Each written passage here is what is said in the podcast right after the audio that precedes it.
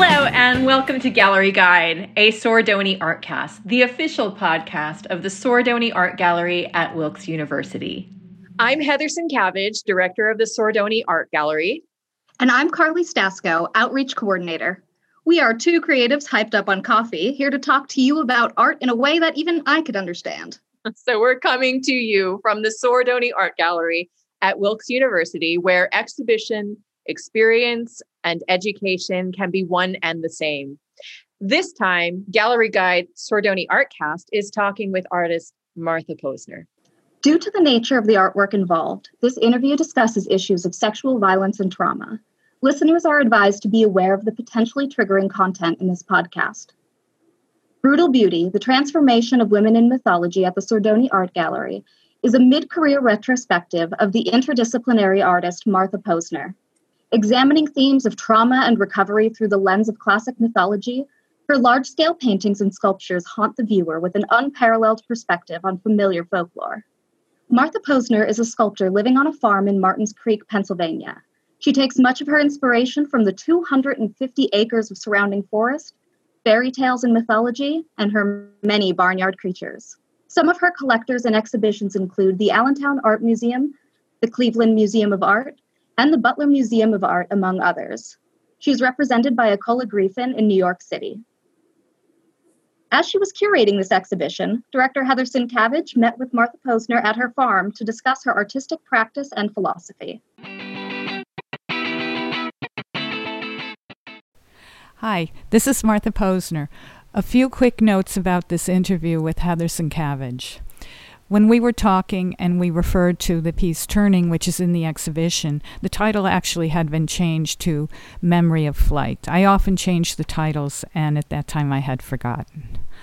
Also, uh, I just want you to know that when we're speaking about the Me Too project and we're speaking about Amy, it's Amy Arvis, who was the collaborator on that project. And in that same segment is Anne Laylack, who is the curator at the gallery of the Lehigh Valley campus of Penn State. And one last note I would like to thank Patrick McGee for organizing the final edit of this piece. Thank you, Patrick.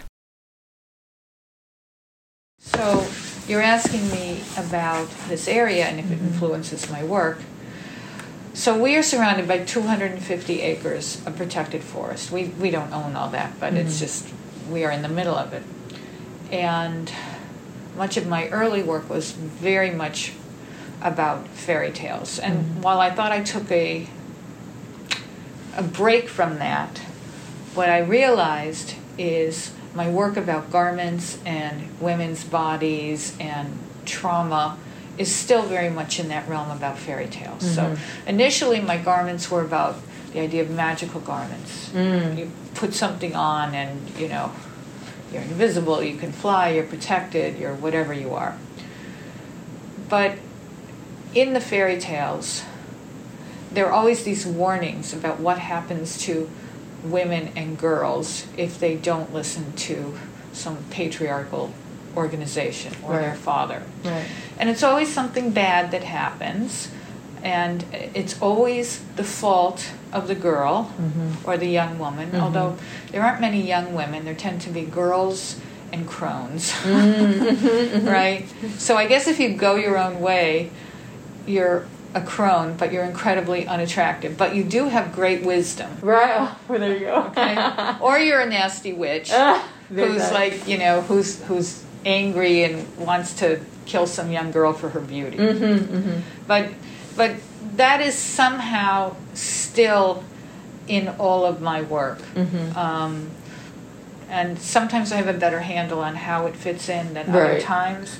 But I know that in a deep and visceral place, that that's a very important seed that's still there for me. Right, right, right. So, yes, my environment is very important. And I used to spend much more time in the woods, yeah. uh, just myself or with my dogs, but um, times have changed and everyone has guns, So I don't go in the woods as much anymore. I mean, has that always been part of your world, or the woods? Mm-hmm. Well, I grew up in a suburb of Cleveland, like a really boring suburb Oh, wow. of Cleveland. Um, but I must say, we lived in a newer suburb, and there was there was a wooded area, Mm-hmm. and I remember going there with my friends and making forts and playing games and um, making up plays Uh-huh, and. uh-huh. Uh, you know the the fantasy thing about garments. I'm just remembering this. My mother sewed all the time. Mhm, mhm. She sewed all my clothes, which I loved until I realized people would make fun of me because they weren't like from a fancy store. Right. And it wasn't like we were, you know, I guess we were middle class, whatever that was at the time. But uh, I lived in a neighborhood with a lot of wealthy people. Mm-hmm. Um, but anyways, my mother, I asked her to make me a cape, which I loved, and I was certainly old enough that I should have known that this wasn't ever going to happen. But I really believed if the wind was just right and I was in the correct place, Mhm. that I would be able to fly. Oh gosh. Is it I had a similar experience as a child and the the realization when that wasn't gonna happen was really pretty devastating. Like I could still feel it as Right, you know, like, exactly. I could still feel it.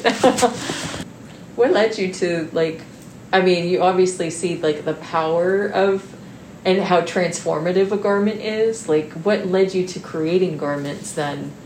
Because um I think you you related to them as a child is something a little bit more transformative but like then we start to get into like the what they what they're recalling or standing for like what led you to Well, first of all, I never made the connection of my cape and garments until just now. But um, what led me to them?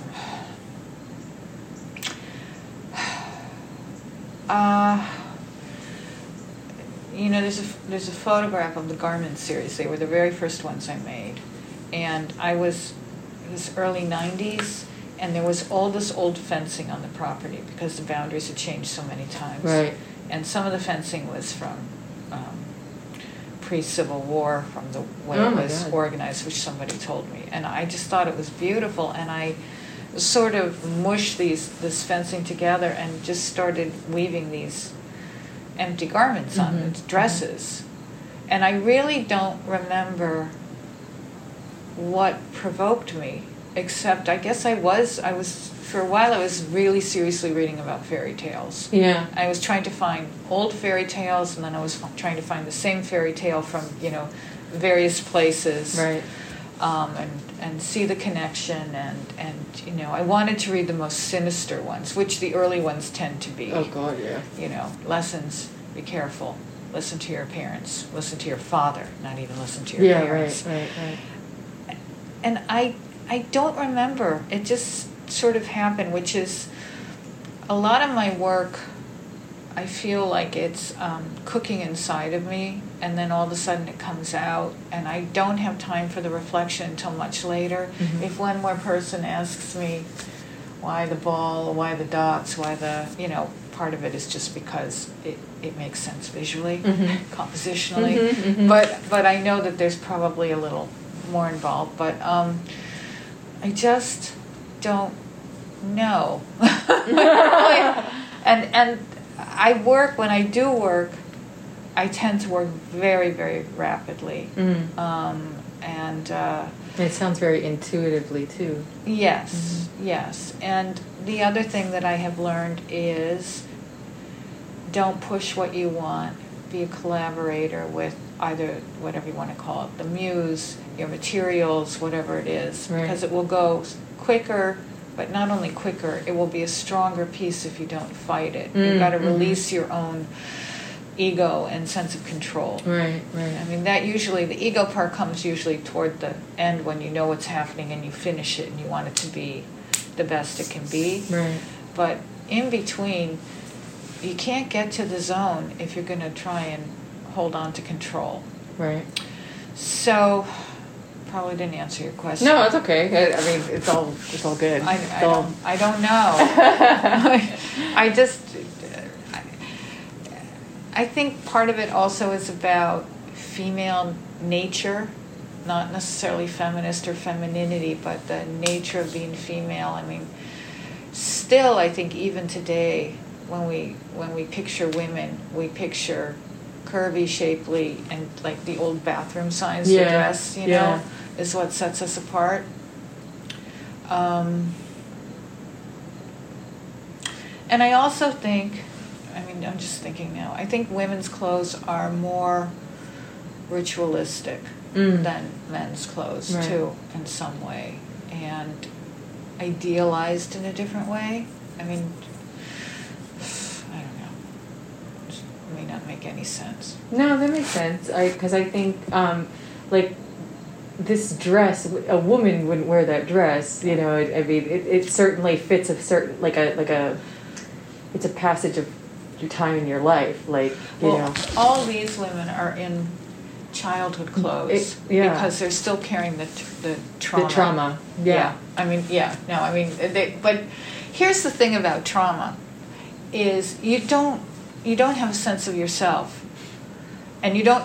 I remember. Here's something else about garment. Okay, I had no idea what I looked like, what worked, what clothing looked good on me, Mm. and where my edges were, Mm. which is one of the things I'm talking about in this painting. Okay. I I really felt like I just didn't know where I was in space for Mm. a long time Mm.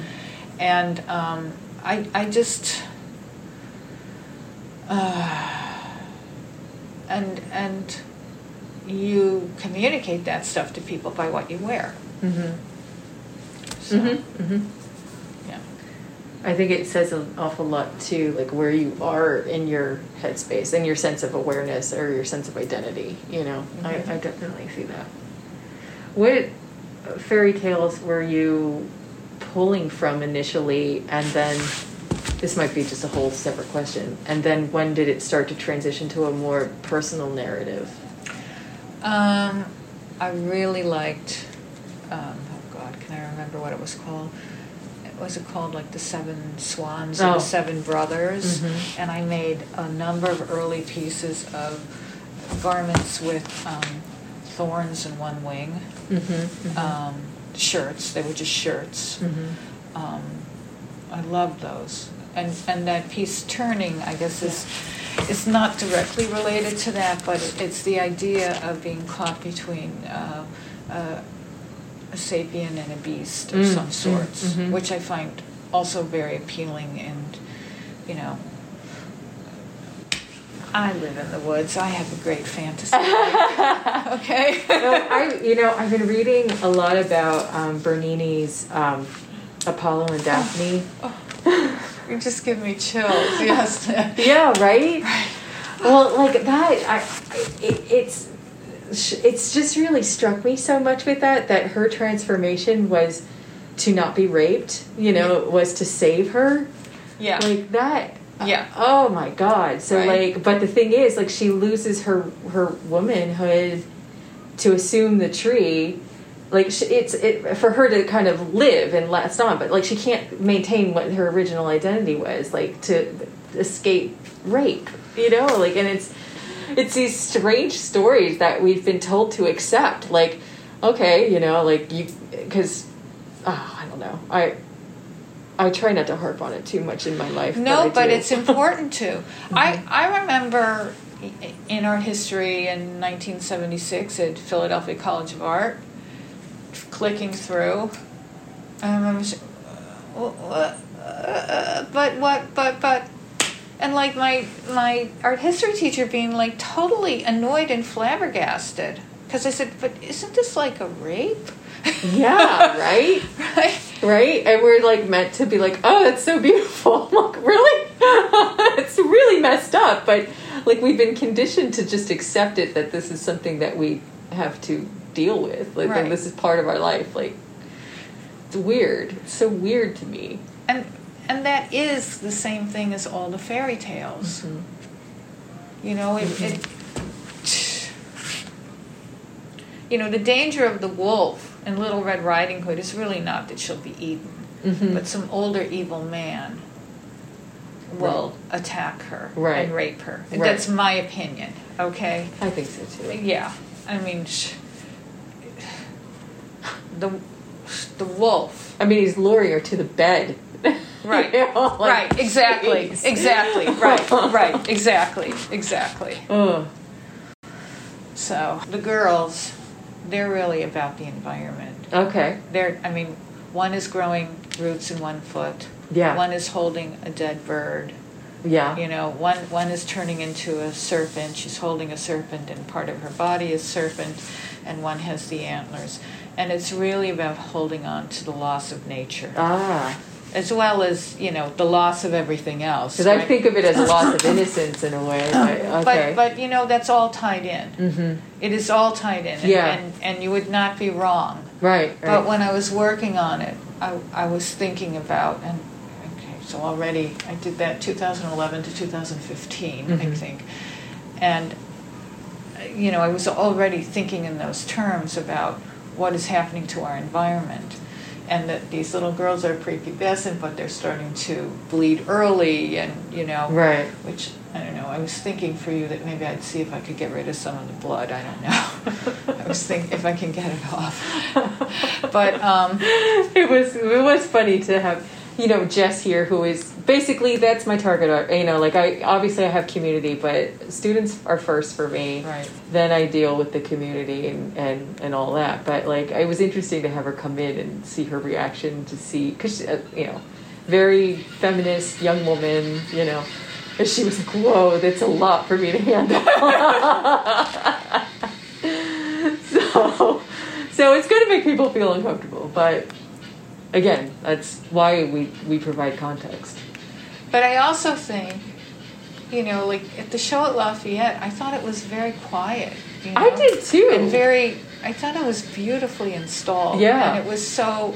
I mean, I installed it, but still, no. But I mean, still, I mean, it didn't. It felt peaceful to me. Mhm. It didn't feel aggressive. No, it doesn't. Right? It doesn't to me. Yeah, so No. we'll see. And then these pieces, the orphans, Mhm. are really about uh, what what was happening with the refugee crisis, the Syrian refugees Mm, mm. and uh, orphans, and you know boats of people dying, and maybe just empty Right. garments showing up. I mean, so you can talk about those as well. Now, would I have picked empty garments and things like that if I wasn't working with garments, if I wasn't thinking about these things? Probably not. Uh-huh. But but these pieces were, you know, the direct inspiration was was the news. Oh, okay. Uh, that was from that little boy shell shocked in the back Oh. of the ambulance. That Oh, right. That's such a hard image. yeah, and I and and I made that piece directly from that. Right. And then I decided I needed to do a few more. Right. Well, I didn't decide, just kind of like. And these out. came before the stitched ones, the hair yes, stitched ones. Okay. Yes, yes, I think. Yes. Yeah, I think the stitched ones came afterwards. Mhm. I probably did the stitched ones. Maybe it was winter and I don't have good heating Oh, here, yeah, so yeah, I yeah. could work in in the house. Right. Um, right. But yeah. Do you find that you, um, I mean, obviously you respond to the news and what's going on in the world, do, but do you find then as you work on something, like things really start, like, it's not, it's not really the personal is political, but it is the personal is political kind of thing? Like it, it, it, it starts to sort of, you start to internalize what the global struggle is in a way, or? Well, I think if you're a, a real person living in the world, there's no way not to internalize it because everything we do is affected by the world, especially now. Yeah. I mean, look. Yeah, yeah, we're, yeah, We're right. sitting here across from each other with masks on, you Right, know? Right. Um, I think I think one of the best things art can do is is to join those 2 Mm-hmm. the personal well the three let's say the personal the universal and maybe the political or whatever but I guess Mm-hmm. The universal is is just what's going on around you and if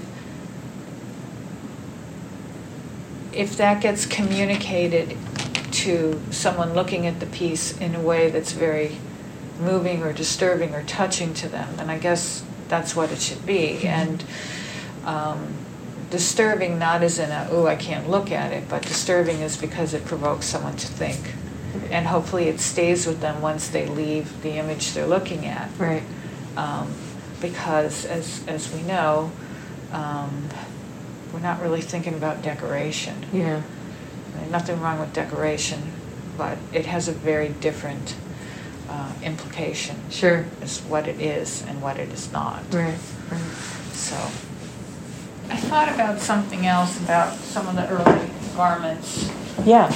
Um, so I was working with a lot of thorns and Yeah. wild rose canes, and while I couldn't necessarily articulate it at the time, thinking now, I think it was also about the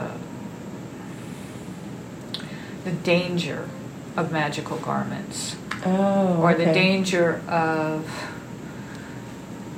so yeah of magical garments you know the you know you have to always be careful what you ask for. What's the bargain? Nothing is is free. Mm, mm-hmm. so i mean i would work i'd be cutting up all these um, long thorns or gathering wild rose canes. And you know i would be covered. And i couldn't wear gloves. I mean i wove a piece on, on Oh. wild rose canes it took me nine months because i couldn't work on it consistently and it also took me nine months because so i was weaving it on a structure of rose canes and chicken wire and then with certain fabric and i was about a third of the way through and i said this isn't working so i had to you know Oh. take the whole thing Oh, apart God. but but you know if it's not working it's not working Yeah. Yeah. so Kill kill your babies. Right it's hard, but it's like necessary. yeah Uh, yeah. And I, and in retrospect, I was always proud of myself that the piece was so important to me to do that. That Right. it was more important to be its best than just Right. Right. Right. Okay. Yeah, I get it. I was never the best artist in school. Oh yeah. No. Oh well. How how much do you like? I know when I watched your talk with Anne.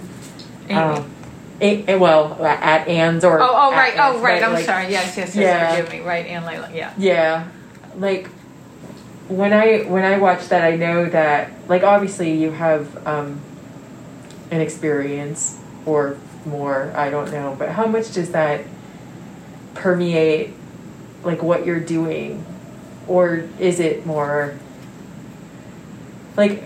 I know for me as a creator and, and me kind of like handling my stuff, I, I'm trying very hard to create a boundary so that I'm not constantly ripping myself to shreds.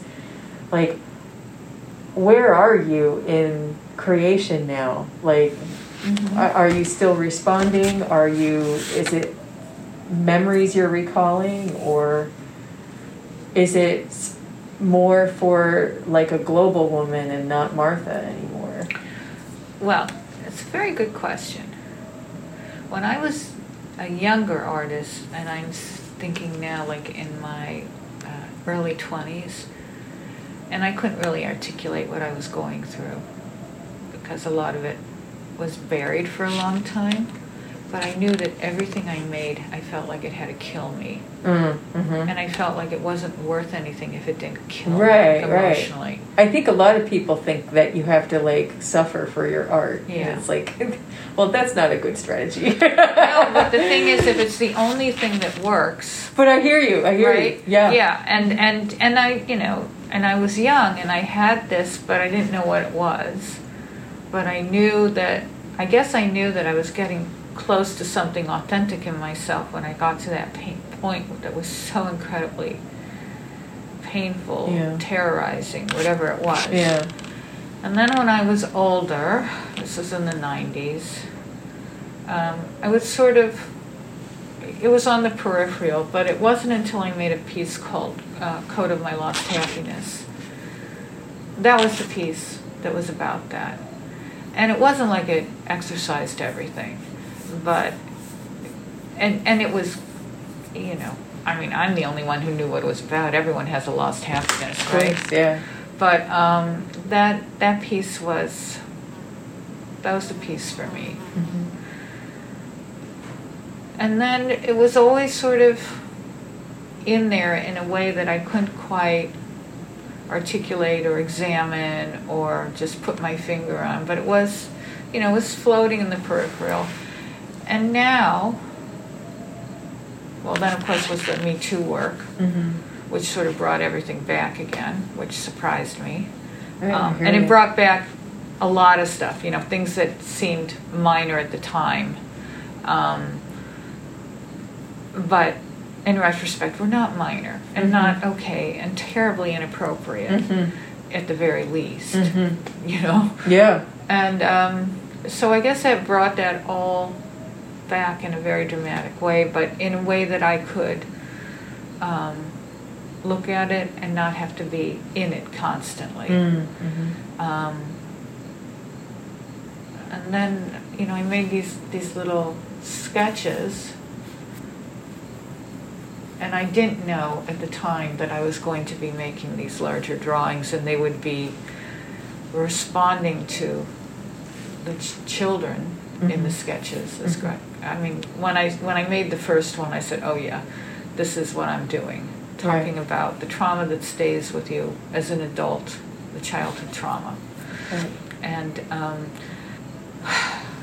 but I feel now that it's more a commentary on what so many of us share, and I don't have to like be screaming in certain work. This is me. This is me. This is me. Right. Um, and I feel I don't feel that I have to carry these pieces with me when I walk out of the studio, Mm. which is a relief, Seriously. right? Yeah. Um, although I will say, like, usually when I work, and I don't know if it's superstition or just what, but like, I can go days without taking a bath or shower and, change, and changing my clothes because I feel like you're going to break the mojo. you know, having, Yeah, yeah. having- and like now, of course, it's not a big deal because no one's going anywhere. Seriously. but but even you know before the pandemic, I mean, I'd go to the grocery store and I'd like you know my hair would be matted to my head. And, yeah, yeah, yeah. yeah. Um, I do think five days was the longest, but you know, then I would hope that I could you know reconnect. Yeah, right, right, right. So in in some ways that's related, but maybe that's just about being in the studio, and, you know, the mojo of the studio. So Oh, yeah, that's so funny. yeah. Oh my god. Stay tuned for more Gallery Guide Sordoni Artcast. On February 10th at 6 p.m. on Zoom, we'll have our feature artist lecture with Martha Posner. The artist will cover her studio practice, influences, and the importance of mythology to the narratives she creates. Her work is in service to a better understanding of the trauma women experience, providing perspective to those unable to speak on their own. February 13th at 2 p.m. on Zoom, we have our Art in Your Hands free workshop, a Valentine paper crafting with me, Carly Stasko, your outreach coordinator. Valentine's Day is fast approaching. What better way to say I love you than giving them your heart? Literally. Stop by the gallery to pick up your kit. Then join us on Zoom to craft anatomical Valentine's Day cards. Learn the elements of collage and paper crafting while exploring the brutal beauty of love. Visit our website at wilkes.edu slash Sordoni Art Gallery for more information. And we're back with the rest of Heather's interview with Martha Posner.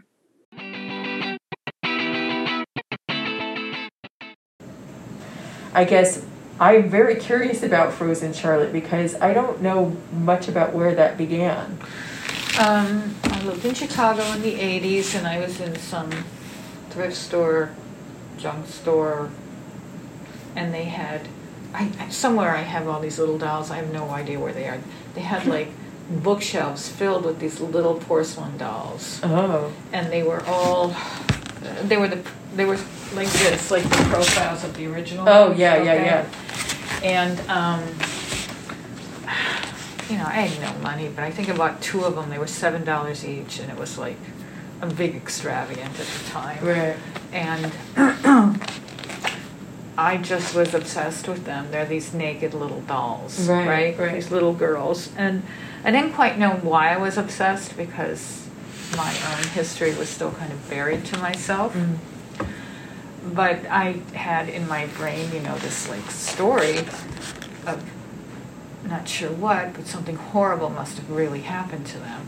So the story is, and, and my story embellished it, the story is that it was it was to teach children to listen to their parents. Oh my god.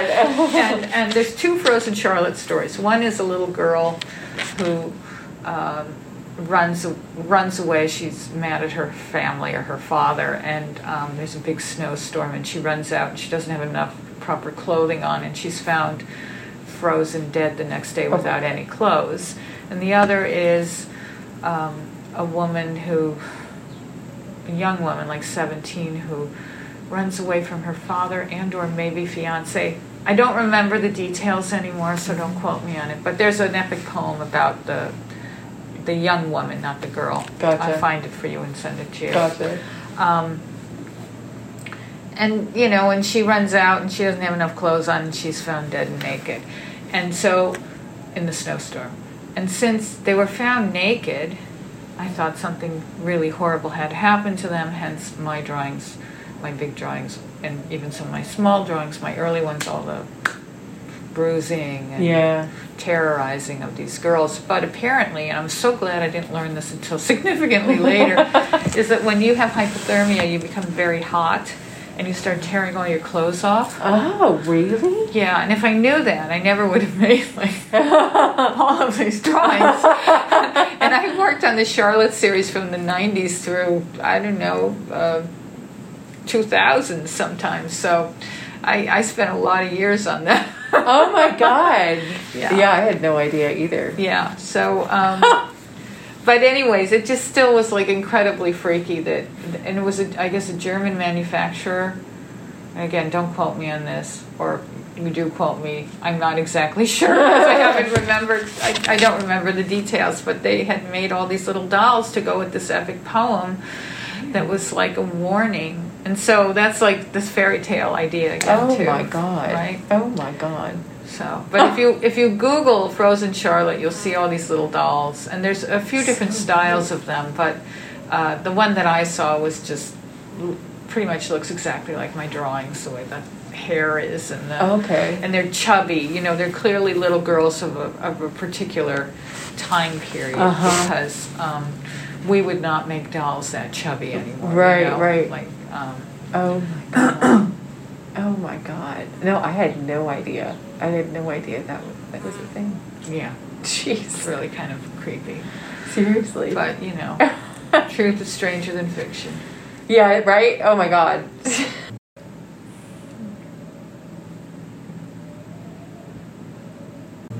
Did you leave your own like narrative go from your work? Like when was it okay to kind of depart from it for you?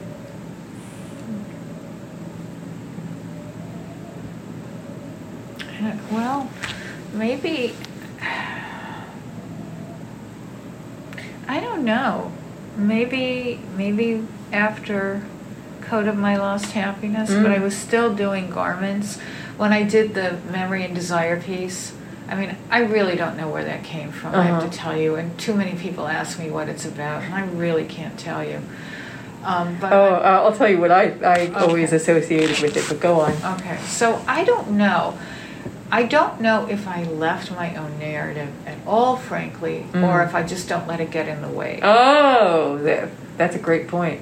I'm not sure. Yeah, I mean, it's a really good question. I would never consider it. I don't think I could make these drawings if I felt so removed from Mm. my own narrative, Mm. or if I could make these pieces because you know there's a it's a lot about loss and danger and fear and sadness and you know all those things Mhm. and i don't i don't know Mhm. i mean in another world in another life i'd be happy to just paint pictures watercolors of my dogs and my cats you know Right, my right, chickens my goats Um, Seriously. and you know and sometimes i do that but it's it's a different type of satisfaction it's Mm. more like having you know being satisfied from eating something sweet sure, right, right, right, right. you know, oh it my doesn't god. it doesn't last the same way Right, right, right, so right. Oh my god. Well, I always saw memory and desire um, as almost like two part two parts to the same person, and and one side of you that's always the, the rational, the one that holds you back, and the other that just wants to float away. Or, but I also think about um, like well the other the other that wants to float away, the dreams, you know. But I also thought a, a lot about disassociation um, that happens under severe trauma. Um, and I did a piece about that too, um, about um, an assault that I experienced where I really did sort of split. I looked down on myself. So, Yeah. like, I saw them as very much so interconnected. Like, they're not separate, they're, they're the same. Oh. And they're two halves of the whole. I love that. Oh. I mean, I, I guess I saw them as the same as well. I Yeah. mean, they're both wedding dresses. I don't know if you know that. Yeah. So, I mean, for me, that was the thing that I couldn't escape from their wedding dresses Mm-hmm. and their hair. Mm-hmm. But yeah, yeah that sounds great. can I can I use it? That's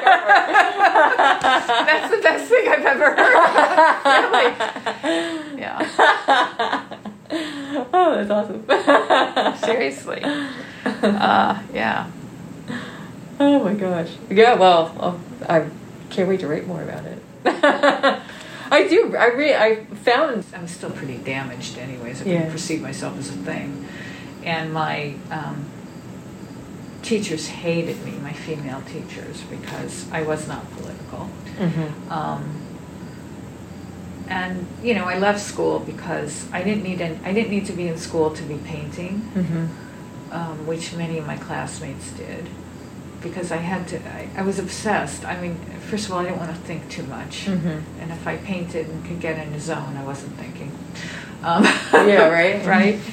Um, but then I came. I came here. Well, no, I went other places. But what I'm getting at is, I didn't perceive myself as a feminist or feminist artist for a long, long time. Mm-hmm. And you know, I wanted to just be an artist. Yeah, you right, know, right. But when I look back at 20 years of work, more, almost 30. Oh God, yeah, almost 30 years of work, particularly what I did here. I mean, I saw everything I did was not only from a female perspective, which is what I thought I was doing, but a, but a very feminist perspective. And it just always kind of, I found it a little bit shocking and, and humorous at the same time. Right, right. But, you know, how can you be a waking, woke person and not acknowledge these things? Like, like we're talking about the Bernini sculpture, Yeah, you know? yeah, yeah. it's like, Seriously. uh, excuse me? Seriously. Something not right here. Um, yeah. Yeah. Oh my God. I had. I remember um, in, I in grad school also did. I did not think I was a feminist. I was like, no. I mean, and of course, like exactly what I was describing was exactly feminism, but I didn't recognize it as that. And of Because course, because we thought it was more hostile or aggressive, right? yes. Because the, the press had had had just encouraged us to think that it was a hostile thing, yes, yes, and it's an organic thing. mm-hmm. Yeah. Sorry. one billion percent. No, I. Oh. I'm sorry. it's all good. It's all good. Well, I know my experiences. This might be what you asked me before about when did it stop being your narrative. It's still my narrative, but I know that it's all these things made me who I am. Mm-hmm. Mm-hmm. And I kind of like who I am. now. Yeah. Right. It took me a long time, Heather. It took me, I was well into my 40s before I felt that I had found my authentic voice. Mm. I felt I was floundering for a long, long time. Yeah, uh, me too. and I, I feel like too, like I'm not, I don't know, I don't know if I'm there, and I'm in my, I'm getting, you know, to my late forties, and I'm still trying to feel like, is this, is this it yet? Like, is it, am I, is this right? I don't know. I don't know. We'll see. I think it's just harder for more compassionate people because compassion and empathy just let in all this other shit. Right. And sometimes it gets in the way of of our own growth and what we need to do for ourselves. And Right. it's it's you know as women it's very hard for us to put ourselves first. Yeah. Yeah. Even when we know it's what we should do. Yeah. Right. Even when we know we're really more important than someone else who's saying, I Mm. need you to do A, B, C, D, E. Right. Right. Right. Right. So No, I hear you there. Oh God. Oh. I mean, you talk about your process being rather intuitive, but I feel like there's a certain intention on the other side of it when it comes to. I mean, maybe maybe less about um, when you're using the art material, but more about when you're working, you know, with things that you're foraging yourself, or um, you know, garments that you're resourcing yourself. Like, what what's the what's the process, and how do you know that it's the right thing? Um, well, I mean, the most appropriate thing for that probably would have been the Waking the Wood series, Mm. where I was really foraging for pieces. Mm-hmm. Mm-hmm.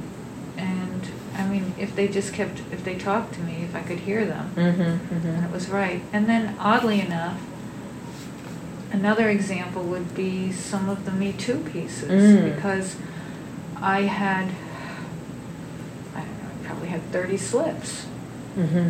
That I had acquired. Right. but I couldn't use all of them. I oh. had to use the ones that were right. And some of them I knew they probably weren't the right slip and I wrote on them anyways, but then I knew that they weren't working. And sometimes they weren't working just from a more, you know, classical standpoint of, of color or shape. Yeah. But other times they just didn't have the right Right. juju. Right. Right. Right. Right. Oh wow. um, Yeah, I remember when you talked about me the Me Too slips. You just sort of started, or no, you started with the coats. Is that no? you had to wait for the coats. I had to wait for the coats. I drew the coat. Yeah. But I, I had, my mother had given me this bed jacket that I always loved. And she was, she was just cleaning stuff out of her home. And when I was a child, I was very sick a couple times when I was a kid. I don't remember the details. But I do remember when I would um, come home, when I was sick and I was home, I got to s- lay in my mom's bed and watch TV, and I got to wear this bed jacket Oh my God. which I didn't know until she gave it to me that it was given to her by her mother when when she when I was born, and I didn't know my grandmother. She died when I was three months old, Oh my God. and I was terrified to work on this piece because it had meant so much to me. Right.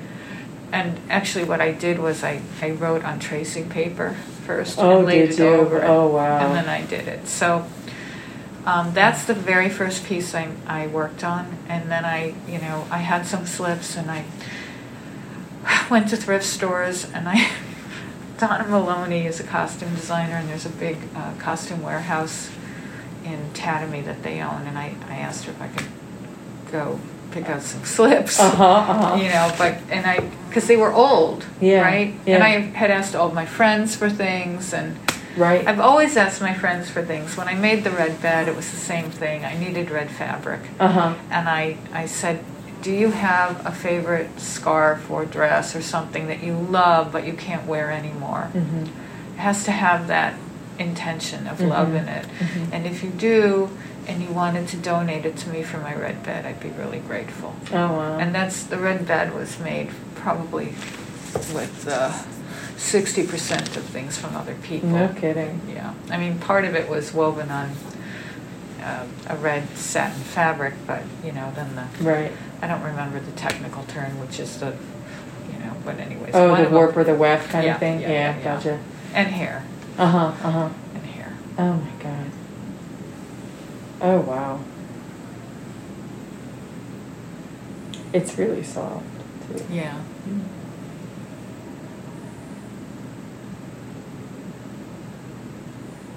It's a lot. It's like it's a lot.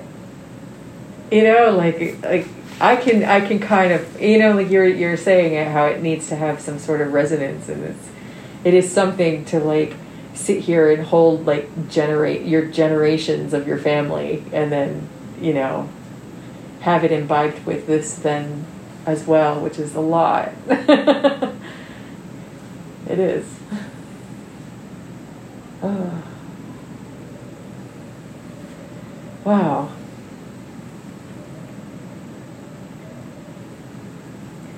I know I don't I don't I haven't talked a lot about this. I mean, I listened to you and Amy uh, with Anne, and I, you know, obviously I was there the day of the shoot and stuff like that. But um, I had a really hard time that day. It Oh. was not.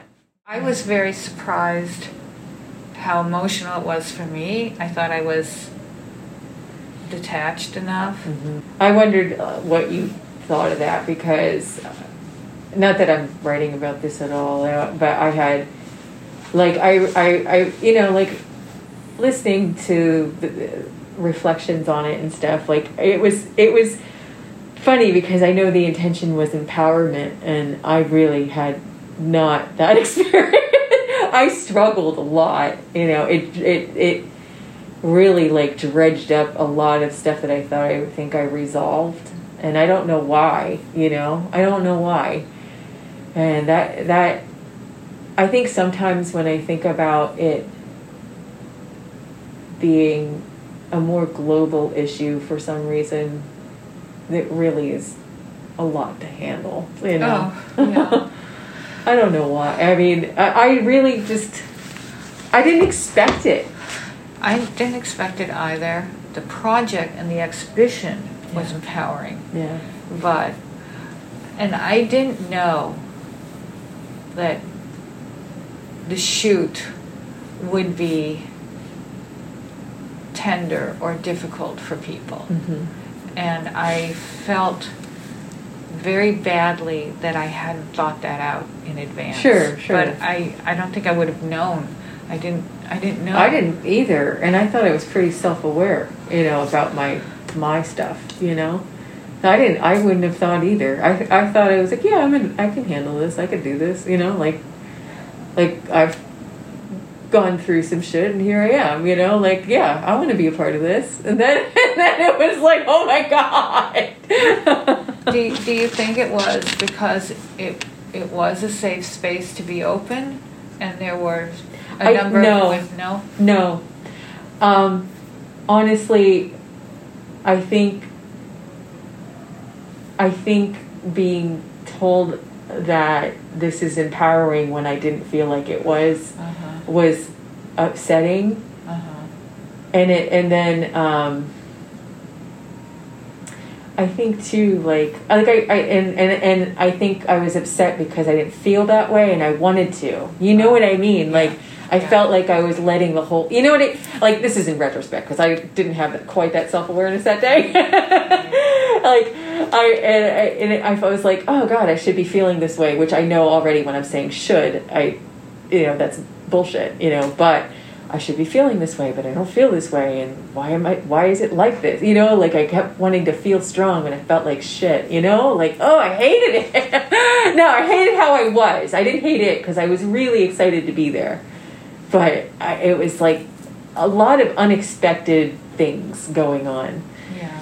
And uh, that's you know, my I know it's my own baggage. You know, well i mean that's sadly the idea is that we all have this baggage. Yeah, yeah, yeah, and um, to different degrees. Yeah, yeah. um, but anyways i feel badly Oh, oh, please. I- no, but I do. I mean, and I do remember being kind of startled when Amy said that, but I didn't think it was my place to. yeah. I had. I, I will say, and I did say this in the in the talk. I mean, I really wanted to sit on my hands and let Amy do what I she wanted to do. that, yeah. I really did because I felt that uh, you know she wasn't going to bug me in my studio, Yeah, yeah, yeah, yeah. and I told her that they were hers to work with. Yeah, yeah. and um, yeah, I get it. Yeah. but but I'm I am but I'm sorry for that. Oh, please don't. And uh, no, there were there were a few women, and some women talked to me afterwards. Um, I mean, the the women that I knew personally about the experience too. I mean, it it uh, it lingered. Mhm. Mhm. I hear you. Yeah, it it gave me a lot to think about because um, that's why I actually asked the question I asked during that that discussion because it, it for me spun up so much that I was like I can't keep doing this to myself, you know. That's why I wanted to know how you handle your boundaries so that you stay sane because I feel like it's been 20 years for me and I can't keep doing this to myself, you know, like like going it and I realize in that that's a little bit of like maturity that I don't have to rip myself to shreds to make my work, but also like you know, um, I'm I'm trying really really hard to create that boundary whilst still remain authentic to the story, you know, in a way. Not that it, not that I have to do that all the time, but I'm also I'm not being I'm not saying this the way I want to. Um, I don't think it I don't think it's going to be sustainable for me to rehash it. oh, it's not.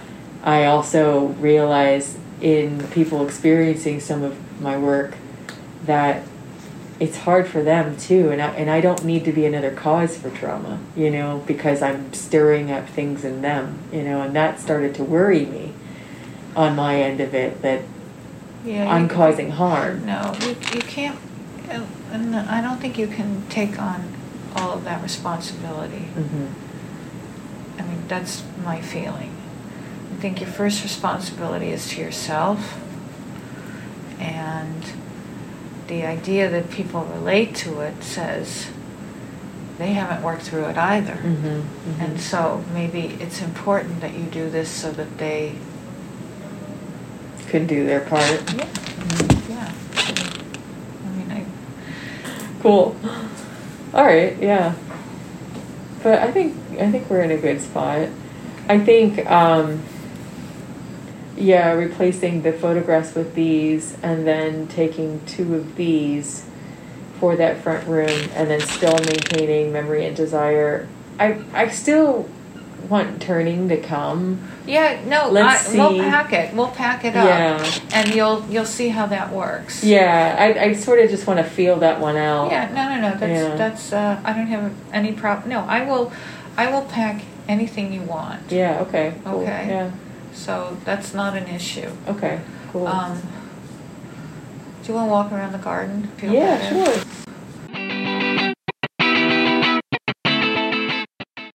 Thank you so much for listening, and be sure to visit the gallery February 9th to April 11th to see Brutal Beauty. Our hours are Tuesday through Fridays, 10 a.m. to 5 p.m., and Saturdays, noon to 5 p.m. Safe hours are by appointment only on Saturday mornings between 10 and noon. Please email karley.stasko at wilkes.edu. That's K A R L E Y dot S T A S K O at wilkes.edu to schedule a tour, RSVP for an event, or with any questions you might have about the show. To learn more, visit our website at wilkes.edu slash Sordoni Art Gallery. All right, Heather, who do we need to thank? Oh, we definitely have to thank Martha Posner, but also Amy Arbus, Larry Fink, and all the people working for Martha, all behind the scenes in helping us bring this exhibition to the Sordoni. We also have to thank the Sordoni Art Gallery and Wilkes University staff, especially Kristen Rock for recording and editing this podcast. Yes, double thank you, Kristen. and most definitely all of our Sordoni Art Gallery members, our advisory commission, and the entire Sordoni family. Thank you. And our listeners, thank you guys. We hope to see you again soon.